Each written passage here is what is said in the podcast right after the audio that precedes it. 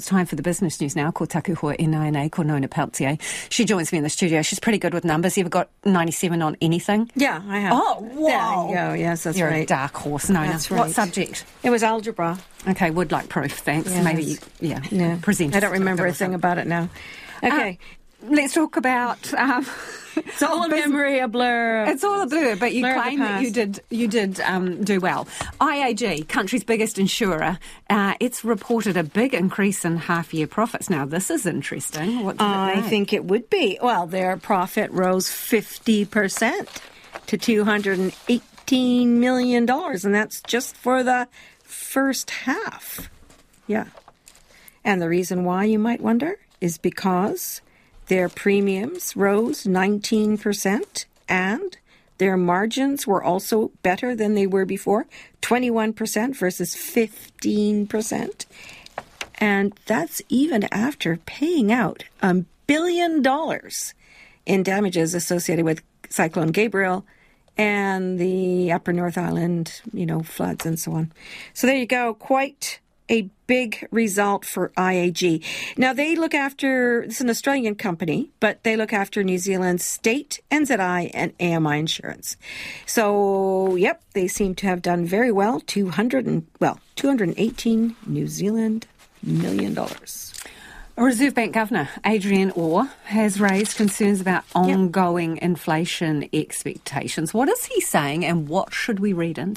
Well, he gave a speech uh, today, and he said there was a lot more work to do to improve the inflation expectations that businesses and to some extent consumers also have. So, and we've talked about this lots of times. Inflation is often fueled by expectations because if you think prices are going to go up, you you think you might need a wage increase. If you're a business and you think your you know wages are going to go up. You might think you need to increase prices and on it goes. It becomes like a snowball.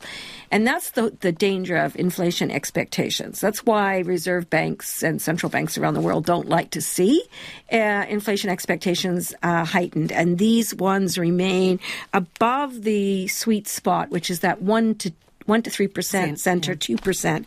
Uh, he's saying that the closely followed two and a half percent rate um, expectation was in the latest survey is still too high.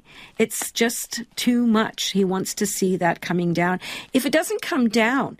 Uh, the bank is going to continue to look at raising uh, interest rates, and they're going to have a decision at the end of this month well, whether or not they raise the interest rate I don't know. Some people say they will, some people say they won't, but we never know. I mean, the Reserve Bank isn't saying at this stage, but it, but he's definitely warning about expectations still remaining above the target sweet spot.